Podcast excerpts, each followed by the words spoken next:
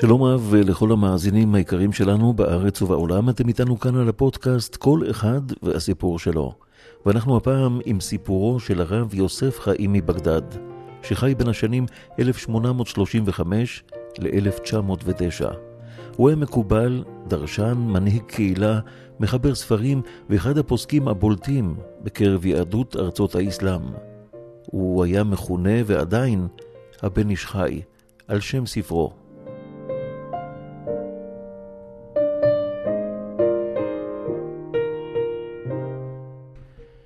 אז איך שמעתי בפעם הראשונה על הבן איש חי? על הרב יוסף חיים מבגדד. בגיל 21 קיבלתי הצעת עבודה ברמת גן, העיר של יוצאי בבל, העיראקים. אמרתי למנהל, יש לי תנאי יסודי, אם תסכים לתנאי הזה, אני מוכן להצטרף.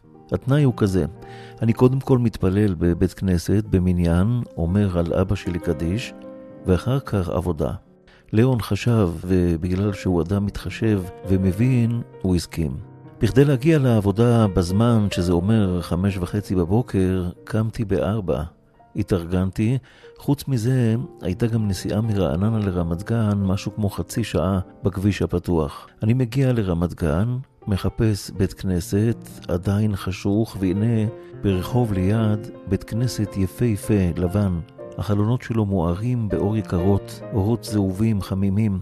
בית הכנסת של העיראקים מהעדה הבבלית. נכנסתי פנימה, בפנים מיוחד, מאוד מרשים, בשעה הזאת של היום, יותר נכון של הלילה. בית כנסת ממש כמו בדגמים של בית התפוצות, וכאן זה על אמת. כנראה שהקדמתי. נראו שם גבאי בית הכנסת, הם הציעו לי כוס תה, הודיתי להם. ניגשתי בינתיים לספרייה גדולה שניצבה בצד המערבי של בית הכנסת, לידה היה שולחן וכיסאות. על השולחן צד את עיני ספר בשם בן איש חי הלכות, ועל הכריכה ציור מרשים של רב. התקרבתי והרמתי את הספר, מתחת לתמונה הופיע כיתוב בראשי תיבות, כבוד מורנו ורבנו, הרב יוסף חיים, זכר צדיק לברכה. פתחתי את הספר, ותמונתו הופיעה גם בדף השלישי. הפעם היה הסבר מספר הזוהר על פרשת משפטים בעניין להסתכל על פני הצדיק, שזה עושה טוב. כי כאשר אדם רוצה להבין דברי תורה, ככה היה כתוב, כדאי שיעלה במחשבה שלו את תמונת הרב שלו. וזה סוד שמובא גם בגמרא, שחייב אדם להקביל פני רבו ברגל, הכוונה במועדים, בחגים. כך כתב החסד לאברהם והאריזל ועוד. התחלתי ללמוד בספר המסודר להפליא, גם מבחינה גרפית, מסודר בשני טורים, בכל עמוד, ממש קל להתמצאות, עם הקדמה מחוכמת הנסתר על פרשת השבוע שהרב הביא לפני לימוד ההלכה, ההקדמות הללו מקנות ללומדים קדושה ויראת שמיים. בכלל, ככה עם כל הכתבים של הבן איש חי וכתבי הצדיקים והחסידים. אותו זמן של לפנות בוקר היה אירוע מכונן, כמו אונייה חדשה שהושקע לים הגדול, ים התורה. הספר בן איש חי של רבנו יוסף חיים, זכר צדיק לברכה, בסגנון הבהיר שלו, המובן, בעולם הקסום של פוסקים, הכיר לי את רבנו זלמן, שהוא בעצם מתכוון למייסד שושלת חב"ד לפני כ-250 שנה, בעל ספר התניא, רבי זלמן שניאור, זכר צדיק לברכה. הכיר גם את הבעל שדה חמד, את הארי, נחשפתי פתאום לציטוטים מספר הזוהר, מושגים ועוד. זכינו וגם למדנו שיעורים בספר הזה לפני תפילת מנחה של שבת בבית הכנסת שבט אחים בשכונה, עם הרב יוסף אביני שליטה, מי שהיה רב קריית שרת ברעננה. כאמור, ספר בן איש חי הוא ספר הלכות שמחולק ללימוד בשבתות השנה או בימי חול, אם רוצים. בכל פעם לומדים מספר קטן של דפים, ובמשך השבתות של שנתיים מסיימים ועושים מסיבת סיום הספר. ובה מזמינים תלמידי חכמים עם שולחן ערוך, עם מטעמים, ממש כמו שאנחנו עושים ומסיימים את הספר עכשיו. יום רביעי ל' בתשרי תשפ"ב. מסיימים לימוד של שנתיים. למדנו שורות אחרונות לא מזמן, ובעזרת השם, בשבת הבאה מתחילים ולומדים שוב מההתחלה. ולכן, הפודקאסט הזה מיועד להיכרות ראשונית, ממש על קצה המזלג, עם דמותו של ענק תורה, הרב הקדוש רבנו יוסף חיים מבגדד. זכותו תגן עלינו, עליכם ועל כל אחינו בכל מקום שהם בעולם.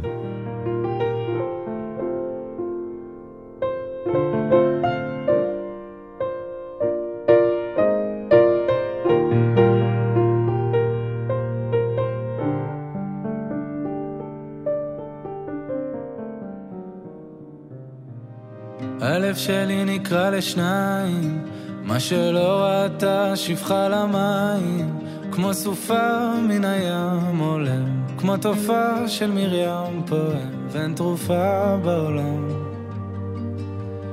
הלב שלי מרים ידיים, כבר מועד לא עומד על הרגליים, שבר כלי שאין בו כבר מה, והשמיים הם לי חומה, חבור בתוך הים ביבשה. ורק אתה יכול להפוך מספדי למחול, לזכך את החול, לרכך בי הכל. ורק אתה מבין איך לגשת ללב שלי, משכך כל כאב שבי,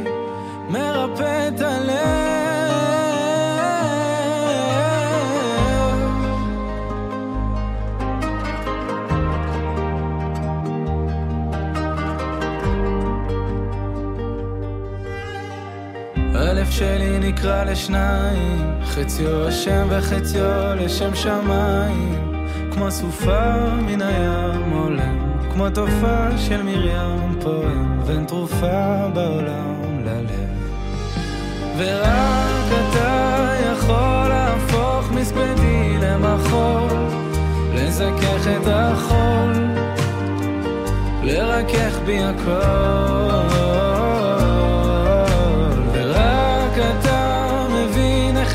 לגשת ללב שלי, משכך כל כאב שבי,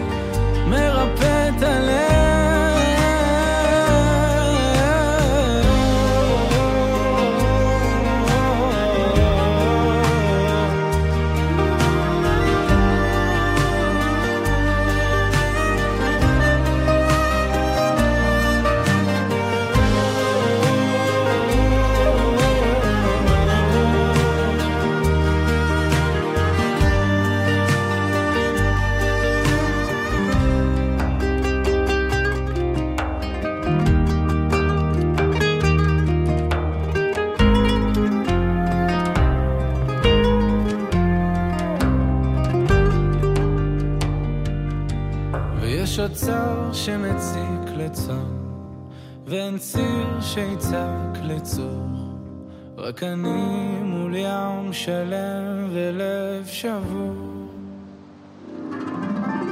ורק אתה יכול להפוך מספדי למחול, לזכך את החול, לרכך בי הכל.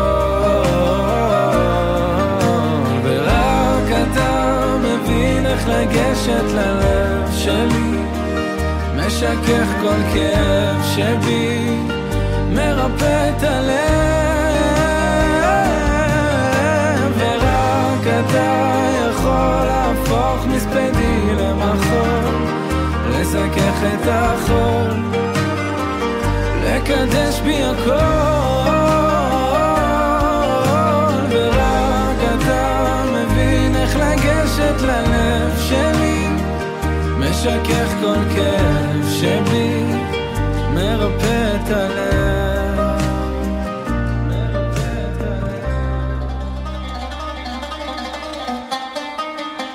אתם איתנו כאן על הפודקאסט כל אחד והסיפור שלו. ואנחנו הפעם עם סיפורו של הרב יוסף חיים מבגדד, שחי בין השנים 1835 ל-1909. הוא היה מקובל, דרשן, מנהיג קהילה, מחבר ספרים ואחד הפוסקים הבולטים בקרב יהדות ארצות האסלאם. הוא היה מכונה ועדיין הבן איש חי, על שם ספרו.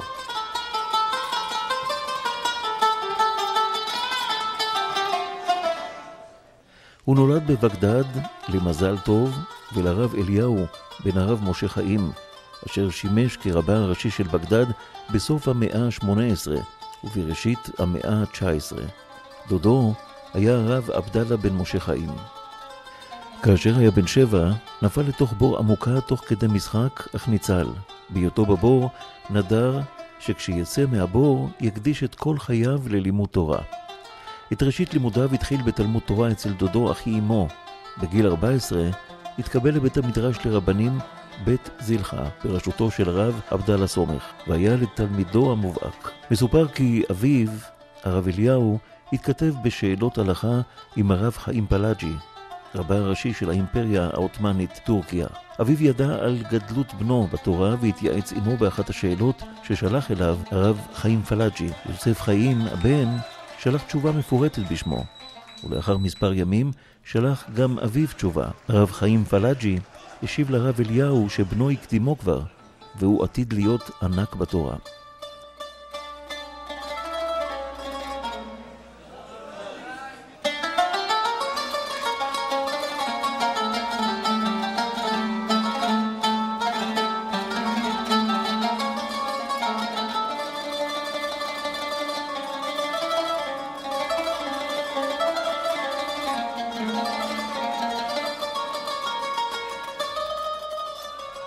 בשנת 1851, והוא בגיל 17, נישא לרחל, בתו של הרב יהודה סומך, ולהם נולדו בן ובת. הוא התפרנס משותפות עסקית עם ארבעת אחיו, אף על פי שלא היה שותף פעיל בניהול. הוא הקפיד שהשותפים הפעילים ינהלו את העסק על פי ההלכה. הוא סירב לקבל שכר כרב קהילה, ומימן את ההוצאות של הספרים שלו מכספו. הרב יוסף חיים היה בקשר רציף עם מקובלי ישיבת המקובלים בית אל בירושלים, הוא אימץ את המנהגים שלהם והנחיל אותם ליהודי בבל. בז' באלול 1859 נפטר אביו, והרב יוסף חיים, אשר עד אז נמנע מלהתבלט בציבור, קיבל עליו להנהיג את קהילת בגדד. מנהיגותו לא התבטאה בקבלת משרה רבנית רשמית, אלא בכך שכל השאלות הקשות בהלכה היו מובאות אליו, ובכך היה דורש בפני הציבור. את דרשתו הראשונה נשא ביום י"ג באלול, בתום השבעה על אביו, ומאז הנהיג את קהילת בגדד במשך חמישים שנה, עד יום מותו. הוא היה דורש מדי שבת, לאחר תפילת מנחה, לפני אלפי אנשים. על גדלותו סיפר הרב יחזקאל משה הלוי, ראש הדיינים בבגדד, וכך אמר: אם יאמר לי רבי יוסף חיים, על ימין שהוא שמאל, ועל שמאל שהוא ימין, לא אערער אחריו. הרב יוסף חיים פעל לקירוב התורה לציבור על ידי דרשות וחיבורים המותאמים לאופי הציבור. השפעתו הייתה רבה בקרב יהודי עיראק, הודו, פרס ויהודים ספרדים בארץ ישראל.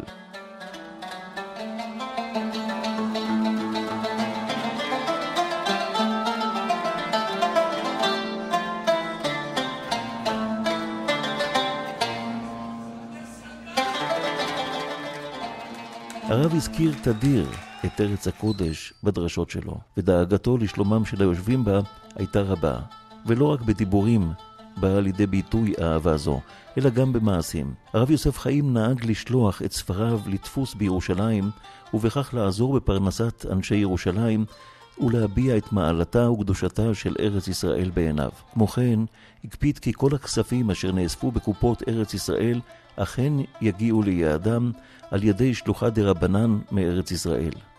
הוא תמך רבות מכספו ואף שידל נדיבים בבני הקהילה שלו לבנות בארץ ישראל. בהשפעתו תרם הגביר יוסף אברהם שלום מקלקולטה את כל הונו להקמת ישיבת פורת יוסף בעיר העתיקה בירושלים.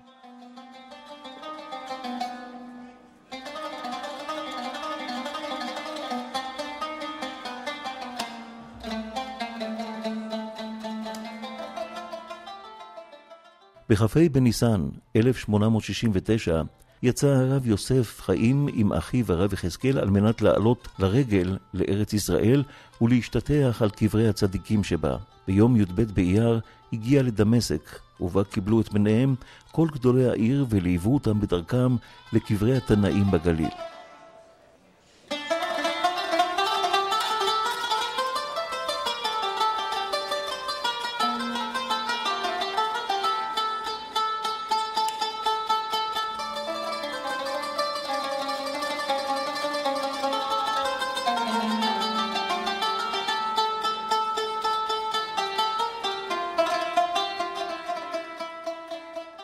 שם ישב הרב יוסף חיים מספר ימים בקבר בניהו בן יהוידע. נתגלו לו שם סודות רבים וגדולים, ואף נשמתו באה מנשמתו שבניהו בן יהוידע. ולכן קרא לספרים שלו בשמות של בניהו בן יהוידע וכינוייו. גם בקברו של רבי שמעון בר יוחאי ביקר, ובו חיבר את הפיוט ואמרתם כה לחי. ומשם המשיכו לירושלים, ובהגיעה מלאה, לאחר תלאות רבות, התקבלו בכבוד גדול על ידי כל חכמי וגדולי ירושלים. אחת הסיבות לנסיעתו של הרב יוסף חיים הייתה ללמוד עם תלמידי ישיבת המקובלים בית אל. לאחר מכן המשיך לחברון, לפקוד את קברי האבות במערת המכפלה ולבקר את גיסו הרב אליהו מאני, אשר כיהן בה כרב הראשי. בשובו לעירו הביא הרב חיים מארץ ישראל עפר, אותו פיזר על רצפת בית הכנסת בו התפלל, ואבן מירושלים, אותה קבע בראש כותל המזרח שבבית הכנסת. בשנת 1908 נסע הרב יוסף חיים לכפר כפיל שבעיראק להשתטח על קבר יחזקאל הנביא, ושם חיבר את ספרו מראות יחזקאל. כעבור יותר משנה יצא שוב לקברו של יחזקאל הנביא, אך לא הגיע למחוז חפצו. בדרכו ליד הכפר גץ תקפה אותו מחלה, וביום י"ג באלול נפטר. ארונו הובא במסע בן יומיים מהכפר גץ לעיר בגדד.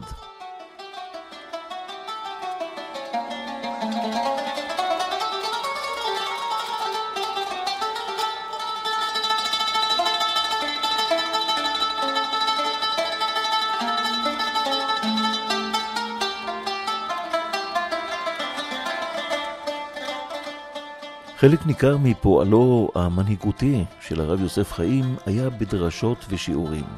בכל יום נשא שני שיעורים, בכל בוקר, לאחר תפילת ותיקין, שיעור בשולחן ערוך, עין יעקב וחוק לישראל במשך שעה וחצי. לאחר תפילת מנחה, שיעור בפרשת השבוע וענייני דיומא במשך שעה. שיעורים אלה התקיימו במועדם כסדרם במשך כחמישים שנה, ומדי ארבע שנים, כאשר סיים הרב יוסף חיים ללמד את סדר הלכות שולחן ערוך, היה עורך סעודת מצווה רבת משתתפים.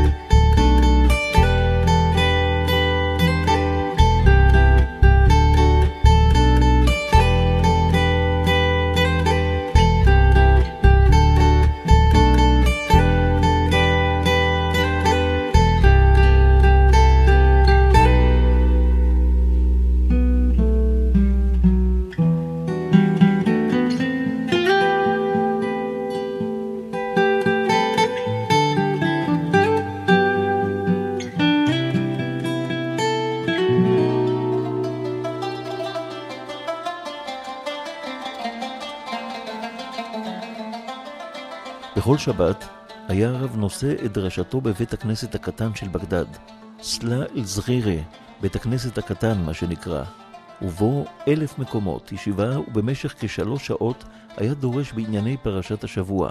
דבריו היו מתובלים תדיר בדברי ההלכה, הגדה, משלים, חידות וסיפורי מעשיות.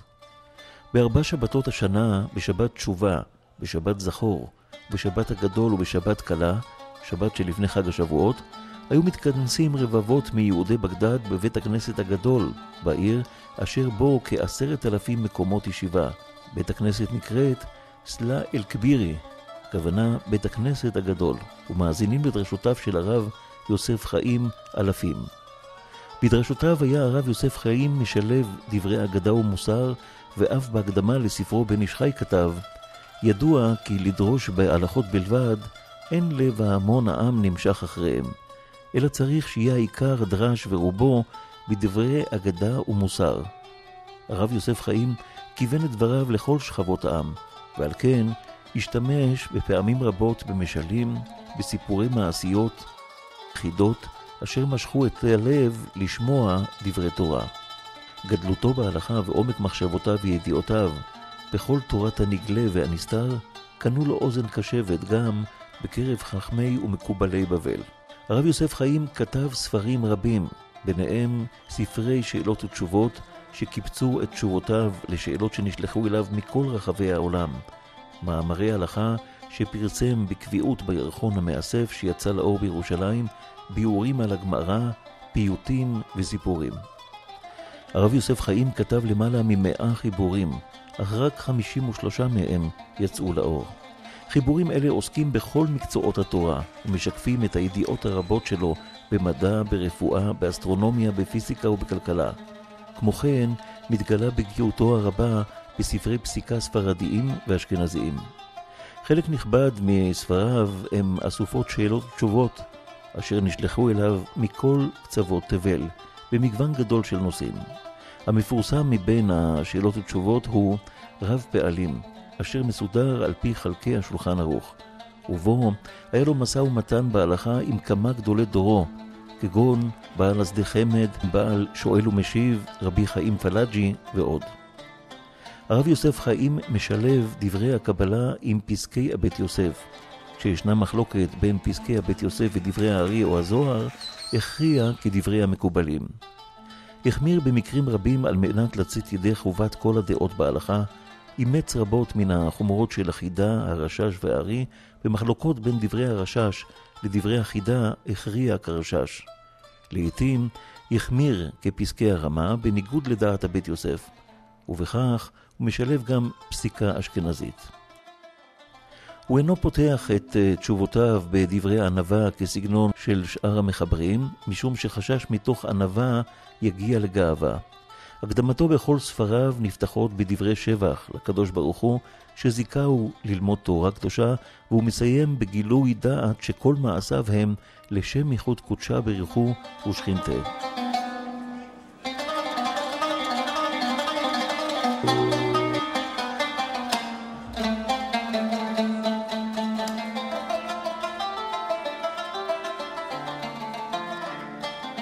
שמות רבים מספריו נקשרים לשמו ותאריו של בניהו בן יהוידע, שהיה שר צבאו של שלמה המלך.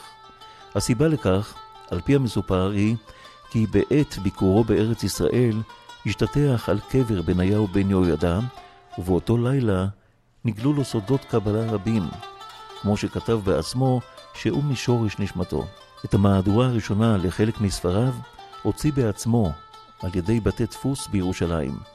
מנהגו היה לשלוח את ספריו להדפסה בירושלים ולא לדפוס ליבורנו, דבר שהיה מוזיל באופן משמעותי את עלויות הדפוס, וזאת בכדי לתת פרנסה ליהודי ירושלים ולחזק את ידי יהודי היישוב הישן. ספרו המפורסם בן איש חי הלכות, הספר שעל שמו נקרא, יצא בשנת 1899, אחד מספרי ההלכה המשפיעים ביותר על יהדות ספרד. בספר מובאים פסקיו של רבי יוסף חיים, אותם דרש בשבתות במשך כשנתיים בבית הכנסת הגדול בבגדד. והספר מסודר לפי סדר הדרשות, שנה ראשונה ושנה שנייה, ובכל שנה מחולקות לפרשיות השבוע, שבהם נכתבו הרעיונות שדרש בשבת ולאחריהם ההלכות המתקשרות אליהם.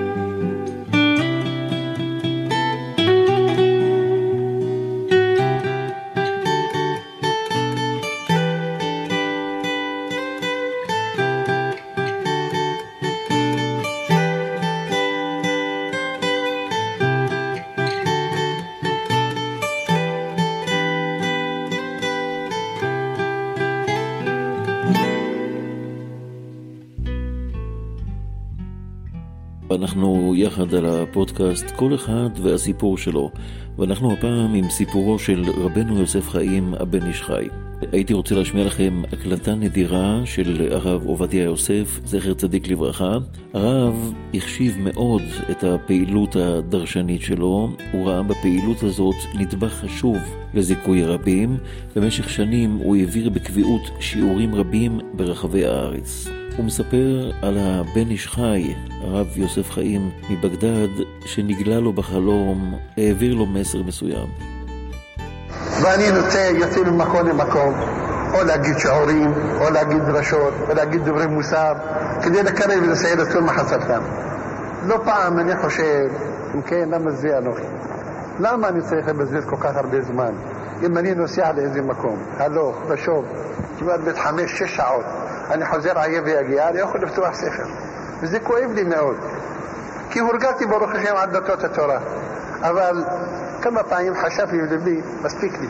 עד כאן תחום שבת, אני לא בגיל צעיר, תן לאחרים שיעשו את המלאכה. והנה בעודי אני חושב ככה אני ואנה, ערב אחד אני ישן על מיטתי, ואני רואה מראות אלוקים. הגאון רבי יוסף חיים, זכר צדיק וברכה, בעל ספר בן איש. שהוא בא, כאילו נכנס לבית שלי, פניו מאירות כזוהר החמה. כולו, כולו שופע חיוכים, כולו שופע שמחה. בא אליי ואני מכבד אותו שישב, בכבוד אדוני הרב, הוא יושב. אחר כך היה לפניו איזה ספר, יכול להיות שזה יביע עומר, ספר מספריי, והוא מדפדף בו אנה ואנה, הוא מחייך, עומד לי טוב מאוד, זה טוב. אבל דע לך, כי בשמיים מעריכים מאוד מה שאתה הולך, מחטף רגלך ממקום למקום, והולך להשמיע דברי תורה. יש אנשים, המוני העם, הצמאים בדבר השם, כמו שאמר עמוס, הנה הימים באים נאום השם, והשלחתי רעב בארץ, לא רעב ללחם ולא צמא למים, אם לשמוע דבר השם. לך בכוחך זה. התחלתי לספר לו על ידידי חירו וחיו, שמתן לו בראות את עיניי יהי רצון. שברוך השם הרבה פעמים אנחנו נפגשים יחד והולכים ממקום למקום כדי להרגיש תורה. שמח מאוד, אמר אני אברך אותך, אחוז בזה וגם זה התנח ידיך. אמנם אתה רוצה לשקוד, אתה רוצה לכתוב, זה יפה, אבל גם מזה אתה בעשת התורה תנח ידיך. כן, ההרהורים שלי כבר עלו למעלה בשמיים, ובאו להזהיר אותי שלא, שלא ארפה, להמשיך בדרך הזאת. הקדוש ברוך הוא ייתן לנו כוח ובריאות שנוכל להמשיך בעזרת השם להביא תודה ולמדינה. מצאתי סמוכים לחלום הזה בספר מגיד משרים, זה המלאך המגיד שהיה מדבר עם מרן הקדוש רבנו יוסף קארו זכותו תגן עלינו. הוא אומר לו, אני יודע כמה אתה מסתער שקבלת עליך עסק ציבור, שעל ידי כך אתה מתפטר מלימוד התורה. אבל דע לך, שמיים מעריכים מאוד מאוד את מעשיך. תחוז בזה, וגם בזה התנח ידיך. אלו הם הדברים שאמר מלאך המגיד ברבנו יוסף קארו. ואנחנו תלמידי תלמידיו שהולכים באורחותיו, מי ייתן והיה כחוס לזכה אותנו לעשות באמת גם בתורה וגם ללמוד וללמד, לשמור ולעשות ולזכות את הרבים. כי הם חיינו באורך ימינו והם נגי יומם בלילה. אני מברך אתכם מקרב לב. לכל הקהל הקדוש הזה. בעזרת השם עוד יום יומיים אנחנו מקבלים את התורה מחדש. זמן מתן תורתנו חג השבועות. בעזרת השם החג הזה יהיה השראה עליונה מהקדוש ברוך הוא ברוח הקודש, ללימוד התורה, להתעלות במעלות התורה והיראה, לגאון ותפארת.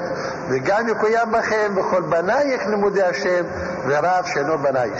ידוע לכם דברי המדרש כשנתן הקדוש ברוך הוא תורה לישראל, אמר הביאו לי ערבים שאתם תשמרו את התורה. אמרו אבותינו היו ערבים לנו, אברהם, יצחק ויעקב. אמר להם ערבה ערבה צריך, אני לא צריך ערבים כאלה. אלה זקנים, מה אני צריך בהם?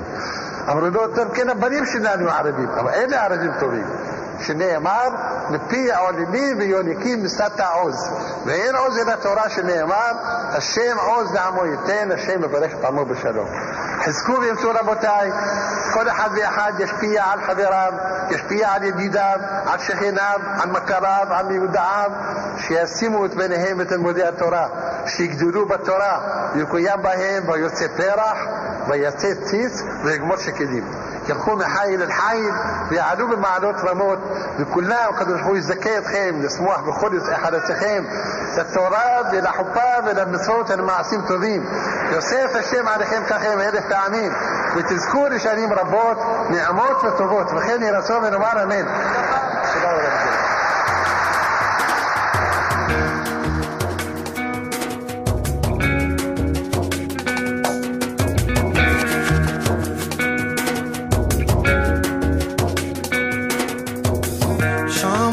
שמעתי שאתה חוזר את כל הדרך.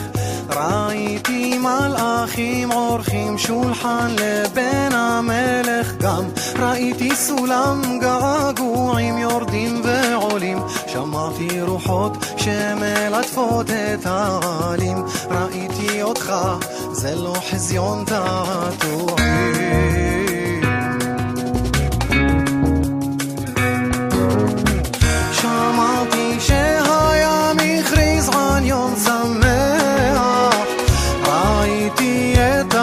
הכוכבים והירח מרקדים גם הם יודעים בחזרה להתגלגל. שמעתי שהשמש היא בעצם צל ראיתי מגדל מזדעזע